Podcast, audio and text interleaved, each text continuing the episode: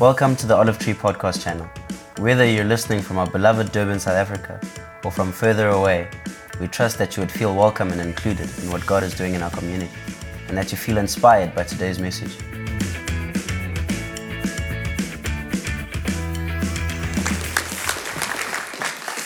Good morning, everybody. Morning, so good to be with you guys.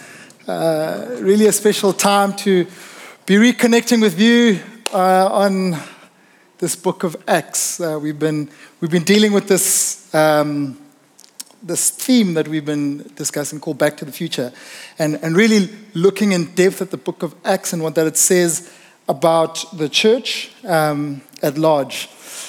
You know, one of the things that's really come out of, of uh, the times that we've been living in and the times that we're at is I don't know if you've picked it up how people often, whether it's in email or, or it's in conversation, people are just saying, we live in interesting times or we, we, we have to reinvent ourselves. Uh, we've pivoted from this and that. And, and yes, th- these things are true. Yes, these, these things are real.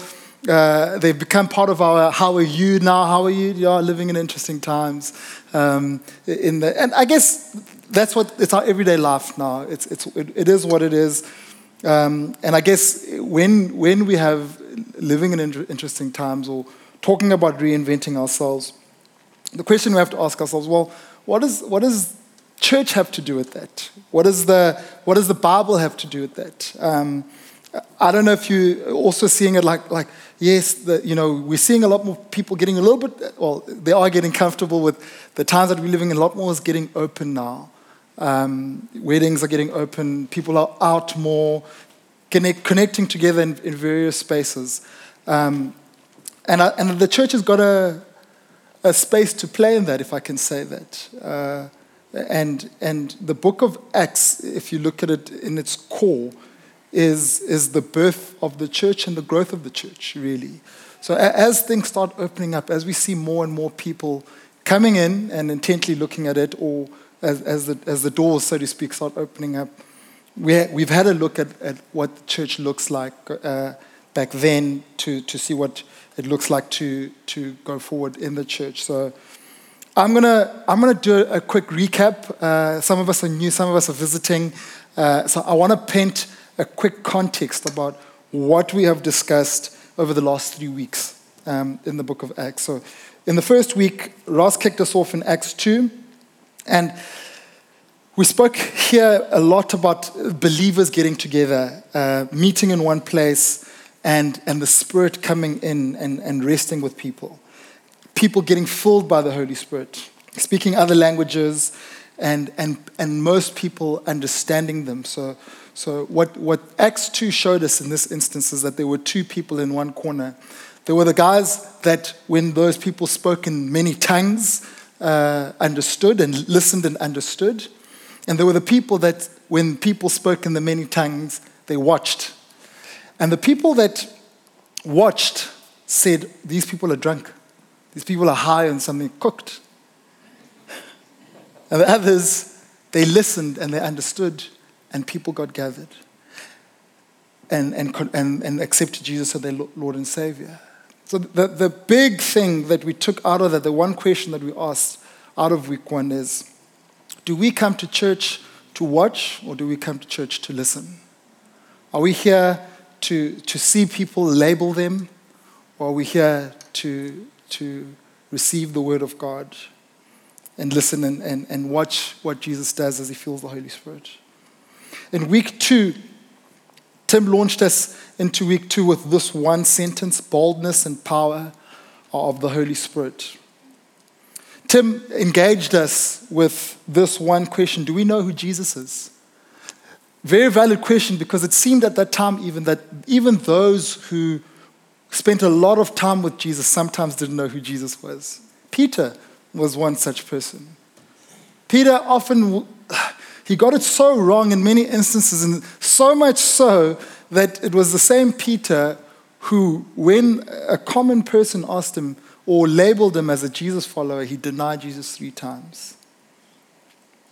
Yet it was the same Peter who, once he understood who Jesus was, got filled with the Holy Spirit and when they started to perform acts, if you can remember, uh, in, this, in this space here, we spoke about a man who was lame who was sitting outside the church doors. And when Peter and the disciples went to go pray, this man was just begging. He said, Help me, heal me, or help me with anything. And Peter said to him, Look, I don't have silver or gold, but what I do have is, is the power of Jesus Christ. And he grabbed the man by the hand and he lifted him up, and this man was healed. And the council of churches at that time, if you want to call them that, didn't like that Peter had done these deeds on such a holy day. But, but Peter's boldness, with the power that he had, showed that he was obedient to his God than to man. In week three, we visited Acts 3, we visited Acts 3 again. And in this, in this week, we, we looked at the same lame man who was sitting at those doors outside the church gates, the, the gates. And this man who had not been able to walk, the, the, the interesting about him was that while he could not walk, or his inability to walk had affected his attitude towards life. So he couldn't do anything about the fact that he, he couldn't walk, but he could do something about begging, but he chose to beg, right? He chose to be a, beggar on the streets. And, and we, we dealt a lot with the idea of victimhood here. You know, because what, what victimhood does is we look, we look to blame. It's a terrible place to often find oneself. And what then happens is we, we, we spoke about when, when one's in victimhood, they, they look for dysfunctional comfort. And that what means is you, you look for anything to grab onto that will alleviate the, the pain or the sadness or the hurt or the anger that sits in your heart. And then what Peter does is he grabs this man's hand and he heals him and, and turns his, his life around in an instant. And this man, they say he gets up, he walks, he runs, he jumps, he's all over the place. And again, here's, here's the interesting thing about this place is that when people saw him, they said he was high. Said he was high. And yet, what, what had happened is that Jesus had set him free. It was quite an, it's a, quite an interesting analogy that because, you know, uh, substance, substance will give you a high, right? Like we've seen that if you, if you drink a, a Red Bull, when there's a high, there's a, there's a low. Caffeine, when there's a high, there's a low. Substance will give you a high, but there'll always come a low. There's always an aftermath. Where Jesus will give you freedom. And when there's freedom, there's freedom. That's it. There's freedom. And this man was given freedom. So we, we did that. And in the context of the church starting to rebuild itself, as we see in the book of Acts, we see that in, in the context in which we've lived in, the church is, is going to continue to operate, move, and we're going to come together. But one of the things that COVID has, has showed us, I guess, is there's things that we don't need and there's things that we do need. Whether good or bad, uh, I'll focus on some of the, maybe the positives for some of us. You, you, hear people say, I used to have a big office with many staff, and I, we used to go to work in these big offices, and then COVID hit, and then what happens? Uh, we go work from home, and as the door started to open again, people were like, oh, we'll continue to work from home. And the result of that, people don't need big offices anymore. People used to, I used to travel locally and globally for business, but you know, COVID came, lockdown. As things open up, we realize that we've got Zoom, Skype, Teams that make it possible to interact with people on any fronts, business or otherwise, that we don't need to travel as frequently anymore for the, for the brave appearance, and, and brave being in bold, the, the COVID came, you homeschooled, and some of you are like, when is it opening? But as things started to open up again, some parents were like, you know what? School fees, don't need that. Said no parent ever, apparently. but, but, but the reality is, some of us found a new ecosystem like that. We saw a lot of people bringing in things that kept them alive and, and showed them a, a new way of doing things. You know, after, after the hard lockdown, we were allowed a little bit of curfew between six and nine to do walks and runs and so on. And the promenades were full of people who suddenly discovered that they loved fitness. suddenly. You know, I, I, I, read a business report a couple of months, months after, towards the end of the year of 2020.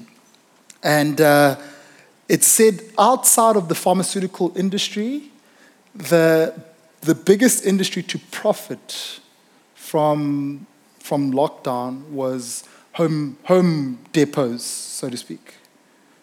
In that a lot of people, uh, men especially, could no longer have an excuse about why they hadn't fixed anything. So the wives were like, You will fix the leak, you will clean it up, you will paint. And Cashbuilds, home, da da da, they, made, they profited from that. I say that lightly, though, in that what it really did show us is that we were able to focus on the things that seemed to be important rather than the things that were, we, we thought we, we needed. It seemed then that we, we were able to tailor our lives around the facts that, you know what, we could focus and be intentional about really honing in on that stuff that we need, the stuff that is important. You know, the church also knew that it was important to keep on gathering, so we made plans, right? We, we opened up online churches, we opened up an ability to connect. You know, the, the teams worked so hard to, to deliver an hour of service every Saturday, during the week. This, you should have seen it. It was like a little studio here with white walls and green walls. It was, it was phenomenal, guys, what the guys did, but they knew that we had to continue to open. But while a lot can be said about that stuff, while a lot can be said about doing things differently, one of the things that I, I can't help but ask is what of the church then? What about what of us and church? And what I mean by that is, what of us being in church and what of us being the church? What does that look like now? So we're going to dive into the book of Acts again, Acts 2, verse 36 to 47. And we're going to see, as a first basis, what it looked like when people did gather in church. So it says here, therefore, therefore let all Israel be assured of this. God has made this Jesus, whom you crucified, both Lord and Messiah. When the people heard this, they were cut to the heart and said to Peter and the other apostles, Brothers, what shall we do? Peter replied, Repent and be baptized every one of you, in the name of Jesus Christ for the forgiveness of your sins, and you will receive the gift of the Holy Spirit. The promise is for you and your children, and for all who are far off, for all whom the Lord our God will call. With many other words, he warned them, and he pleaded with them Save yourselves from this corrupt generation. Those who accepted his message were baptized, and about 3,000 were added to their number that day. They devoted themselves to the apostles' teaching and to fellowship, to the breaking of bread and to prayer. Everyone was filled with awe at the many wonders and signs performed by the apostles. All the believers were together and had everything in common. They sold property and, and um, possessions to give to anyone who in need. Every day they continued to meet together in the temple courts. They broke bread in their homes and ate together with glad, sincere hearts, praising God and enjoying the favor of all people. And the Lord added to their numbers daily those who were being saved. The Lord added to their numbers. It's a, it's a piece of scripture that speaks to reaching people.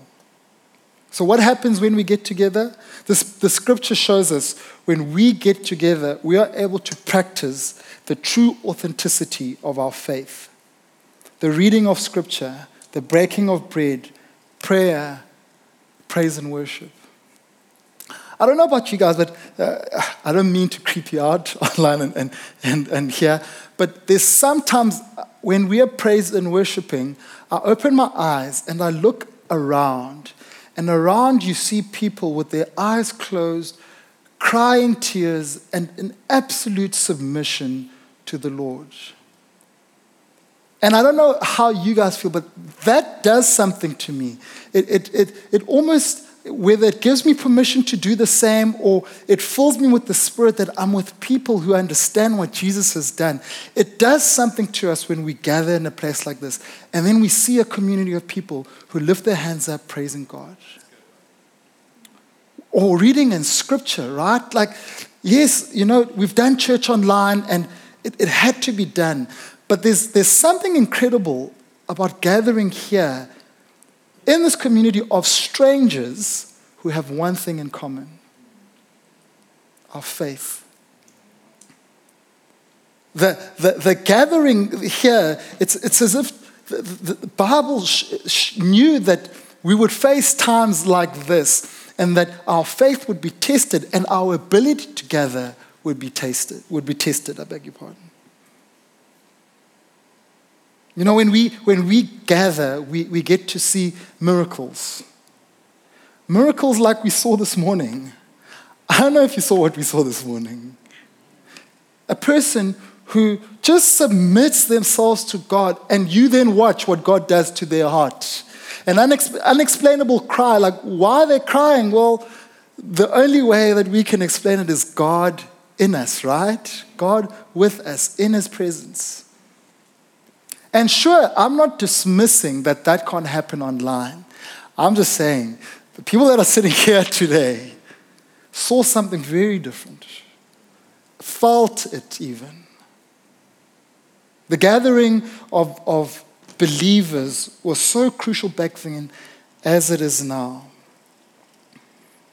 I said we, we share spaces with strangers who share common values and beliefs. You know, people people come in, in gatherings, people are connected to this. Uh, we have stories and stories of people who've walked past this church, stopped for no reason they can explain, and wondered, what is going on in here? I want to be part of this, right? People come and, and Jesus said it so well. He said, You know, a new commandment that I give unto you. And he didn't say that you make money. He didn't say that you, a new commandment that you go surf. A new commandment that you go play touch rugby. He said, A new commandment I give unto you that you love one another. Right? And the beautiful part about that scripture says, People will know you are my disciples. People will know that you belong to me by the way you love each other. People will know that they will go, I don't know what those people are about, but look at how they love each other. I want to be part of that. That's what gathering is, is so, and, and I think Jesus understood that. He understood that we connected through his word. So, in, in saying all of that, I couldn't help Introspectively, I will say it firstly ask myself and ask ourselves have we maybe become spiritually lazy? Have we excused convenience for laziness or mistaken comfort for efficiency? Yeah, I, I, I you admire parents still, like parents do a phenomenal job uh, folks who used to come to the 8 o'clock service, but by the time they've come to the 8 o'clock service, or even now, the 10 o'clock service, they've got the kids ready, they've got the husband ready and shaved, and they've got him, they've got him in, they've got the family in church by the time the first song starts, right? And then online services come, and then starts being, no, it's, it's a click of a button. Less hassle, it's efficiency forgetting what we miss when we connect together in this space. And maybe it's not just a, a, a comfort thing or, or efficiency thing. We know that as people, we like to fill up our, we like to be busy. We like a certain degree of productivity. Maybe it's doing stuff that, that makes us come alive, you know, occupying that time and space with something different. So instead of going to church, you're now, you know, you're doing something else, whatever the case might be. I was having a conversation with a, a fellow worshiper from um, Olive Tree North Coast uh, yesterday, and he was telling me about this journey with him and his family. So they used to be intentional about going, getting to church nine o'clock at North Coast, and then lockdown happened, and then as things opened, you know, uh, granted they had online services, and then get the family together, and they would online church.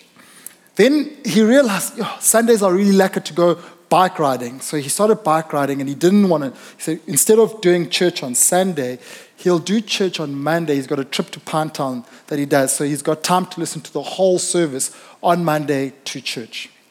So he decided to allocate that time to that. A couple of weeks later, he got this huge sort of scare or epiphany or what you want to call it. That while he was getting the service himself on his way to work, he wasn't sitting with his kids and they weren't getting the service anymore. So he was getting it, but the children weren't.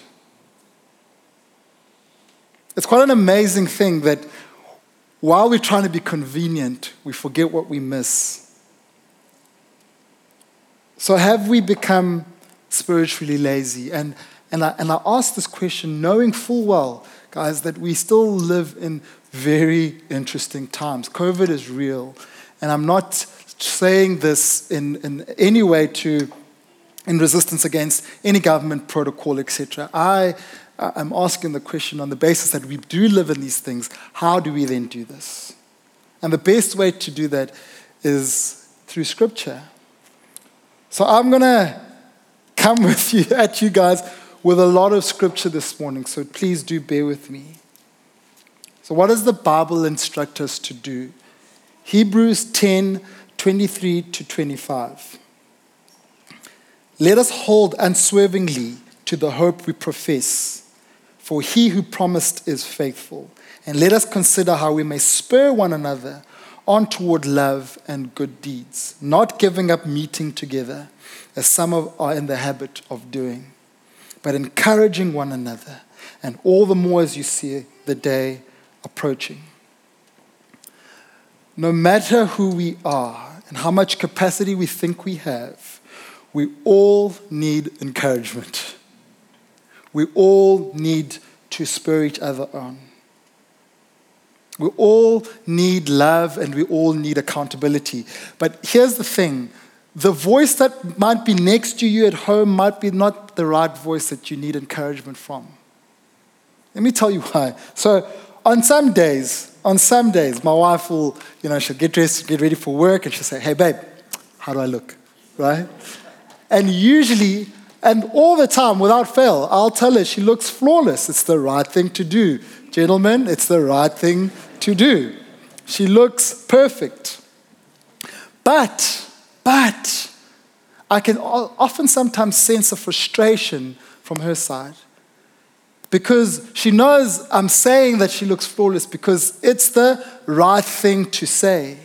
So what she'll do, she'll often call a friend. She'll say, well, I look. A friend will like, like the dress, don't like the shoes. Like the makeup, don't like this. Try this, try that. And here's what I'm trying to get to is that her friend will, is more concerned about my wife putting her best foot forward than just her saying the right thing. And when often when we gather in spaces where there's family, the family will just want to say the right thing, right? Where when, when we gather as a community of strangers, when we are accountable to each other in this way, people will say the things that we need to hear. It won't be comfortable, but there'll be growth. We need that encouragement. We need that accountability.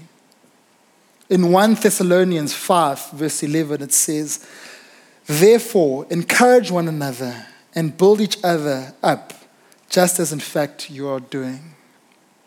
Encourage one another and build each other up. So, I've been on a sort of preaching journey for the last three years or so, and, and that's required a lot of mentoring, a lot of, a lot of learning, because the, the foundation of, of any like ministry also is allowing God to speak and not, not from knowledge. So my accountability team was Ross and Paul and Gary. So I would often write, a, a, get a sermon ready, get it prepped, and here's, here's what you need to know. Average, average preach is around 5,000 words long, about 8 to 10 pages, right? So you write this thing, send it via email, off it goes to Ross or Paul Gary. Ross gets it, looks at it, comes back with feedback, goes, okay, you can keep that, but you need to take that out, you need to take that out, maybe keep that, take that out. Too. And often, some early days, by the time I received my, my beautiful, beautiful sermon, it had 20 words left in it.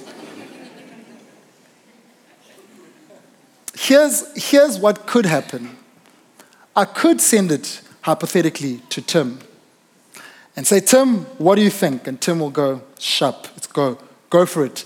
Tell them that. Right?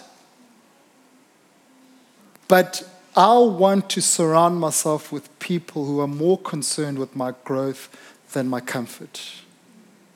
I want to surround myself with people who want to see me develop Uh, than see just happy smiles all the time. And that's what we get when we gather as a community of believers that sense of accountability. In Matthew 12, verse 30, it says, Whoever is not with me is against me, and whoever does not gather with me scatters. You know, the, the idea of scattering is not just, it's not just like disappearing from church. It's being overconsumed by other things in your life. That's, that's the idea of scattering.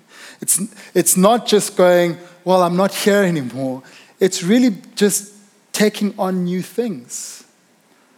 I, I say, you know, when, when um, I was eight years old, uh, our folks sent us to boarding school. Uh, we were naughty, and my mom was like, Dan, we're done with you. Go, go be somebody else's problem. And, uh, and we were, what I loved about boarding school in reflection was that our calendars were always full. From the time we woke up till the time we went to sleep, we always had something going on. What that meant is that there was little time to wonder. There was little time to cause trouble. The foundation of who we are is set on who Jesus was to us and what he did for us. And when we scatter, when we're not with him, we scatter. We get consumed by alcohol, by drugs, or other fulfillment stuff. You, you fill in the gap when we're not gathered. Deuteronomy 31 12 and 13 says, Assemble the people, men, women, and children, and the foreigners residing in your town, so that they can listen and learn to fear the Lord your God and follow carefully all the words of his law. Their children who do not know this law must hear it and learn to fear the Lord your God as long as you live in the land you are crossing the Jordan to possess. In further down in the book of Judges, it speaks of the Israelites having moved into the promised land and conquering nations upon nations. And it says there, then a generation, so a new group of people were raised that did not know the Lord. So if you, or God and the works that he had done. So if you take a step back, you must remember that from the book of Genesis right through a big part of that early Old Testament, it speaks about you know, the Israelites were captured, they were in Egypt, then God frees them, then He takes them to the desert, but in the desert, He provides for them, right? He gives them food, He gives them water, He gives them shelter. And then He takes them into the, to the, land, the promised land, the land of milk and honey. And in there, they go, oh, there's giants, but God says, I'm with you, do not worry. And they conquered these said giants. But here in the book of Judges, they say, these, this generation did not know who that God was. So what they did is they made idols and they started worshiping those idols. God forsake, forsook them. You see, when we get sidetracked, when, when we think we've got it together and start or stop gathering as a, as a group, we often think it's only affecting us. It's only going to, but what it's essentially doing is the next generation is going to be forgotten. They will not know who God is. And the, and the biggest fear around that is what we know about life is that life will hit you in the stomach so hard that all you can do is get down on your knees. When you get down on your knees, you're going to pray to something. You're going to ask something for help, right? And if your generation, the new generation, come and life hits them as hard as we have been hit, they're going to ask to cling on to something. And if we keep telling the stories of how God did this, how Jesus did this, as we gather as a community of believers and we tell testaments of how people were saved and how I was saved, that generation will have a hope to know who Jesus is in their lives. They will have a hope. We gather because a community of believers is accountable to each other. It raises a generation of a community of believers. When we don't gather, that generation is at risk of not knowing who their God is. And then they have a God. Fill in the gap. In Matthew 24, 4 verse 8 says, Watch out that no one deceives you. For many will come in my name, claiming, I am the Messiah, and will deceive many. You will hear of wars and rumors of wars, but see that you are not alarmed. Such things must happen but the end is still to come. Nations will rise against nation, and kingdom against kingdom. There will be famines and earthquakes in various places. All these are the beginning of the birth, birth pains. Then you will be handed over to be persecuted and put to death, and you will be hated by all nations because of me. And that time, many will turn away from the faith and will betray and hate each other. And many false prophets will appear and deceive many people. Because of the increase of wickedness, the love of most will grow cold. But the one who stands firm to the end will be saved. And this gospel of the kingdom will be pre- preached in the whole world as a testimony to all nations. Then the end will come. People will come and claim that they're Messiah. That's what Jesus says. People will tell you that you are one medicine away from being saved that there's a pot of gold waiting for you if you just do this, do that, do that. They will deceive. Sure, we've, we've needed a lot of clinging on to. I know we have. We've needed a lot of, of help in times such as this. But Jesus warns us that He is the true Savior. He tells us that.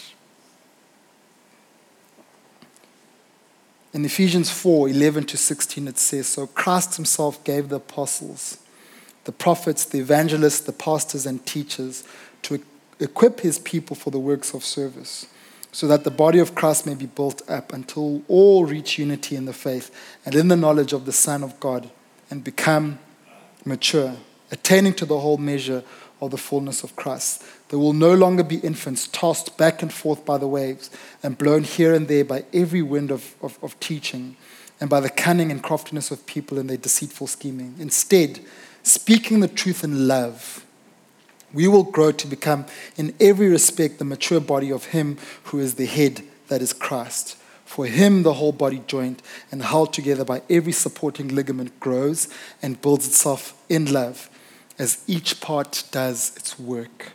We form the body of Christ. We function because we are together. You know, I, I, I see that in times like this, where words like reinventing ourselves, pivoting, and all these things, we are a generation and we live in a time where we're probably the most open minded society that has existed. And, and that is good in many instances. But being open minded also means that we are subject to receiving everything that comes our way, right? That's what open minded is. If we do not build our foundation on who Jesus is, if we do not gather as a community of believers, get a little bit accountable to each other I, sense, I sense that our lives will be impacted in a negative way, not because something bad will happen, but because our faith will be rocked and we will not know who Jesus is. You know, part of our faith is, yes, to believe in things unseen, but a lot of our faith rests in some evidence evidence that people do get saved. We see that in these times. And when we are a community of believers, we feel it. You know, you, you, you sit together in, as we do in, in, um, in our people spaces, so to speak. But there are strangers that are gathered around you. Somebody who might not know who Jesus is. When we gather, imagine this. You are standing up. You raise your hands in the air, and there's a person you've never met who is sitting five seats in front of you, back or left or right of you. You don't know. And you are praising the Lord your God. Maybe you are saying, You created heavens of earth. You know the stars. You know them by name, but you care for me too. Maybe you're saying, Amazing grace, how sweet the sound that saved a wretch like me. And that person hears that. And maybe they say, Me too. Me too. I was lost, but now I'm found. I was blind, but now I see because of His grace. He who loved me, He who died on the cross so that I might be saved. We gather, we gather in that fellowship. We gather like this, in times like this, so we can reach the lost that maybe if I was lost, I will be found. Thank you for your time. Can we say, please bow your heads? Before I, I pray, there will be uh, people in front who, if you're looking for prayer, uh, will pray for you. Um, this, this place that we've created is a safe space for you to be vulnerable. So, Lord Jesus, we thank you we thank you for the love that you have given us. We thank you that you died on the cross for our sins, that we might be free. Not high, but free. Free from the bondage of life.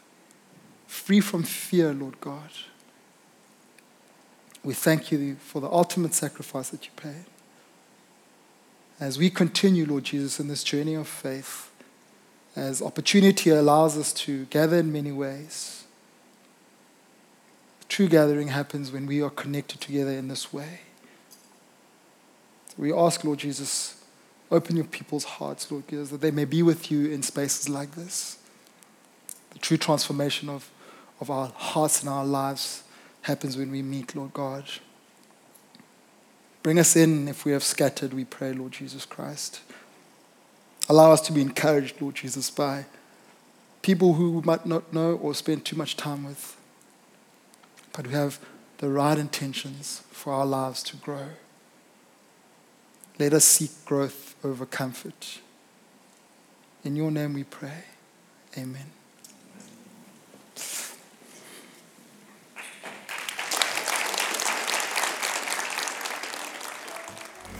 Thank you for listening to today's message.